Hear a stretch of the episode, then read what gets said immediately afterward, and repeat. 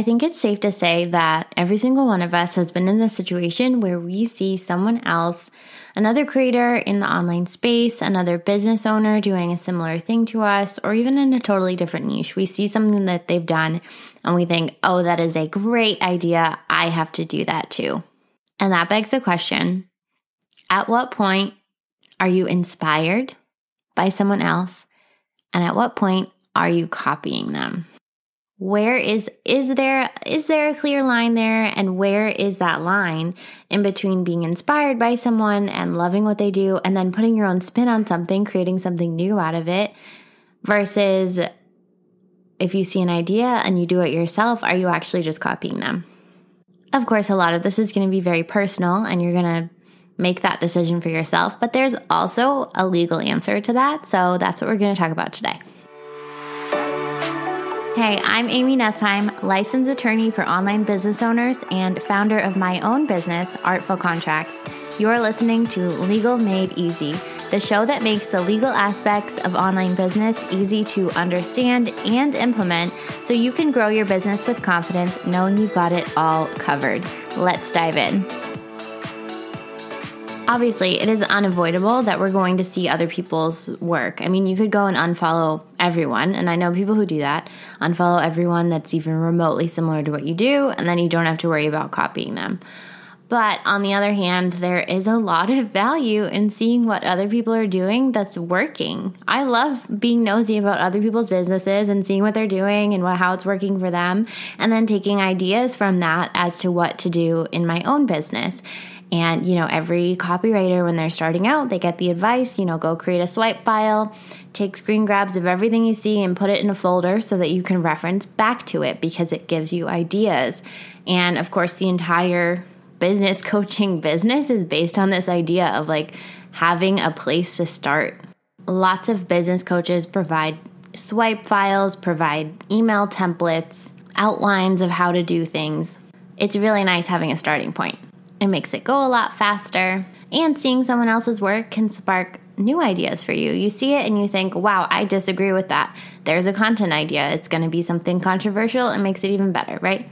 But there are also people who just see stuff and then think, okay, I have to make that too, and just recreate the exact same thing. So, how do you figure out, number one, for your own content creation process, how do you figure out if you're too close, if you're being too inspired by someone else? And then on the other hand of it, if you see somebody copying you, how can you tell if it's too close to be legal?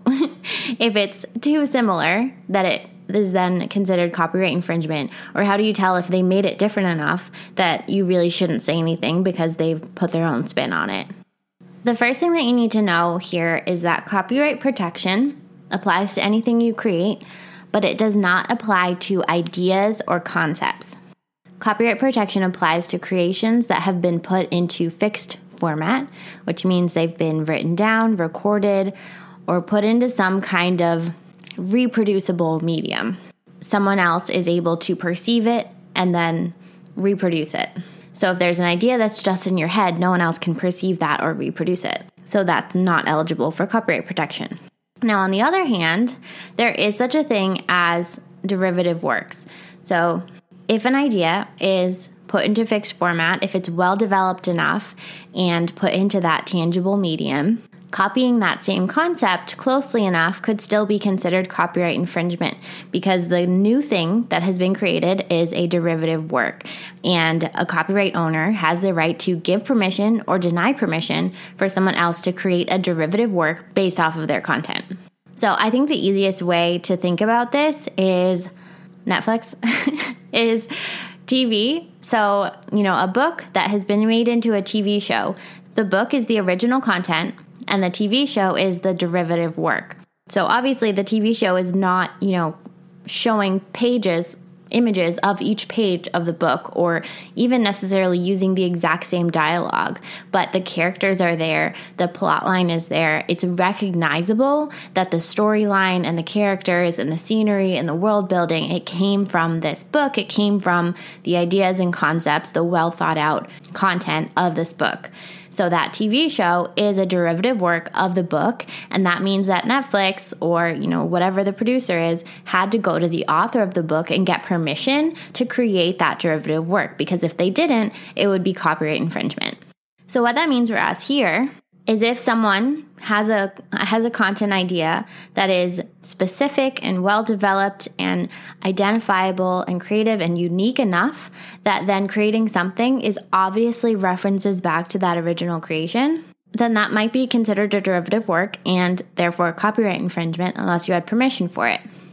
Now for something like a social post it's probably not ever going to be unique enough complicated enough etc., to really be a derivative work. But if it's like the concept for a course, you know, somebody's five step signature method to achieve this X specific result, creating your own course with that same method, even if it has a different name, that might be too close. It might be identifiable. Now, obviously, there are 101 Instagram courses out there. There are lots of courses that have the same topic, that go over the same things that compete with each other, but they're not copying each other necessarily. And there's a couple reasons for that. So number 1, independent creation is always is always a winning defense. If you didn't go if somebody accuses you of copying their course and you never took their course and you don't know what's inside their course and you just happen to create something that was similar, then that's not a problem. Like they can't you can't have copied something that you never saw, right? So that's always going to be okay. The more difficult conversation arises when you did take their course, you did read their book, you did consume their social content, whatever it is, and you made something similar or that they think is similar. Then what? At that point, the key to figuring out if something is a derivative work or a new creation with its own copyright is transformation. Have you taken that first thing and put enough of your own spin on it that it is now something completely new? And that takes more than just, you know, using your own words or putting your own stylizing on it. So it's not just, you know, swiping a sales page and changing around a few sentences. It's got to be completely new. On top of that, there's also what's called the fair use test. This is a four factor test that the courts use to figure out if some the way that someone used another person's copyrighted work is allowed or if it's infringement. And they use this test no matter how the new work was used. So whether somebody is creating something new based off of it or if they're just, you know, republishing it or whatever. So they use the same test to figure out if someone is allowed to use content, either to create something new or republish it. It's the same idea. So there are four factors to this test, and basically the court looks at all of them and weighs them all together and decides if, on the whole, the factors were met or not. And now I'm going to go through them, but I just wanted to give you a heads up that if you feel like you meet this test, it's not a permission slip to go copy somebody else's work. It's a defense. So the court has to basically, this only comes up, you only know if you really do fall under the fair use exception. If someone sues you and you bring it up in court and say, nope, it's fair use, and then the court analyzes these four factors and makes a decision. So you can't definitively say my use falls under fair use until a court says that for you. But of course, knowing the factors ahead of time can help you make sure that you are using someone else's work if you're going to, that you're doing it the right way and, you know, falling under these factors as much as you can. All right, so here they are. I remember them with the acronym PANE, P A N E, and it helps me keep them top of mind. So the P is the purpose and character of how the work was used. A, the next factor is the amount and substantiality of the old work that was used. The third factor, N, is the nature of the original work. And finally, E is the economic impact of the new work on the original author. So, to just give you a little bit more detail on those, first, the purpose and character of the new work has to do with what is what is what's its purpose? What is it being used for? And this is where transformation comes into play. So the purpose if it's educational nonprofit type uses if that's the purpose of the use of the original work then that's going to be more likely to fall under fair use. And if the use is transformational if it's a parody if it's commentary if the old work is being used to create something totally new, then that's more likely to be fair use. And, and again, the key is transformation. The second piece, amount and substantiality of the old work that was used, has to do with how much of the original work was used.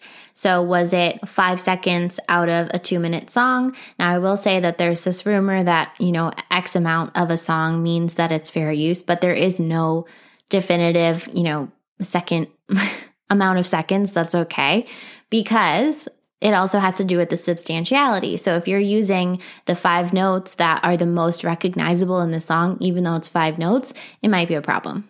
And it's all relative. So if you're using one sentence or one line out of a three line poem, that might be problematic, but you could use a whole paragraph out of an 800 page book. So it's relative to how long the original work is and what piece of it you took. Is it the heart of the work? Next is the nature of the original work, and that has to do with whether the original work was super creative or if it was more factual. The more original or creative something is, the less likely it's going to be okay to copy it. But if it's something like a factual news story or an encyclopedia or basic informational type creation rather than something that's more crea- creative in nature, then it's going to be more okay to take pieces of it. And then finally, economic impact has to do with how the way that you've used the old work has impacted the original creator. So, are you blocking them from entering a new market? Are you taking away from their possible revenue streams from their work? I like to think of this like, let's say somebody writes a book on a topic and you read the book and you want to teach about it.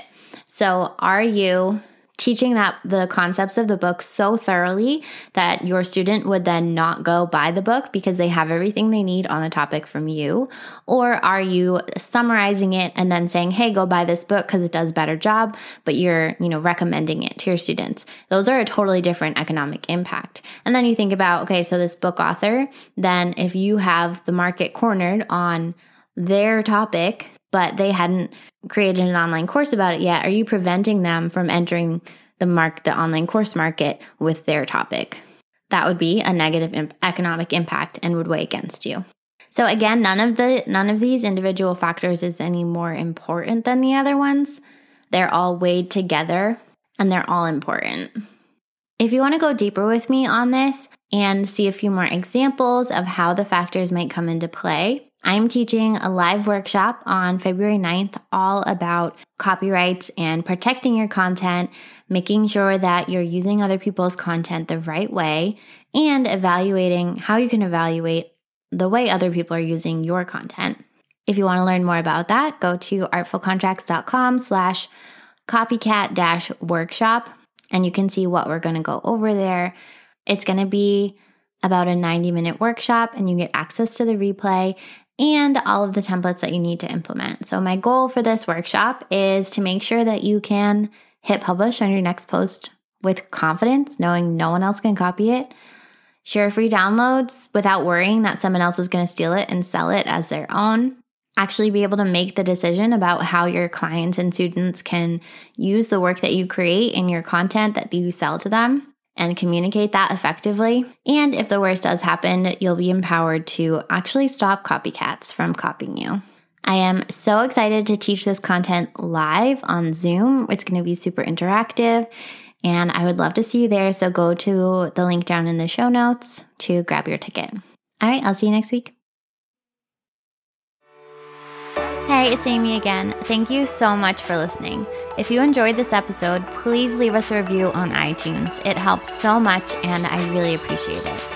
If you're an online business owner who's ready to take the guesswork out of the legal aspects of your business, I have a free training just for you go to artfulcontracts.com slash legal class or the link in the show notes to learn the three steps to get your business legally legit without hiring a lawyer. Let's get the legal stuff covered so you can grow your business with confidence. Go to artfulcontracts.com slash legal class to sign up.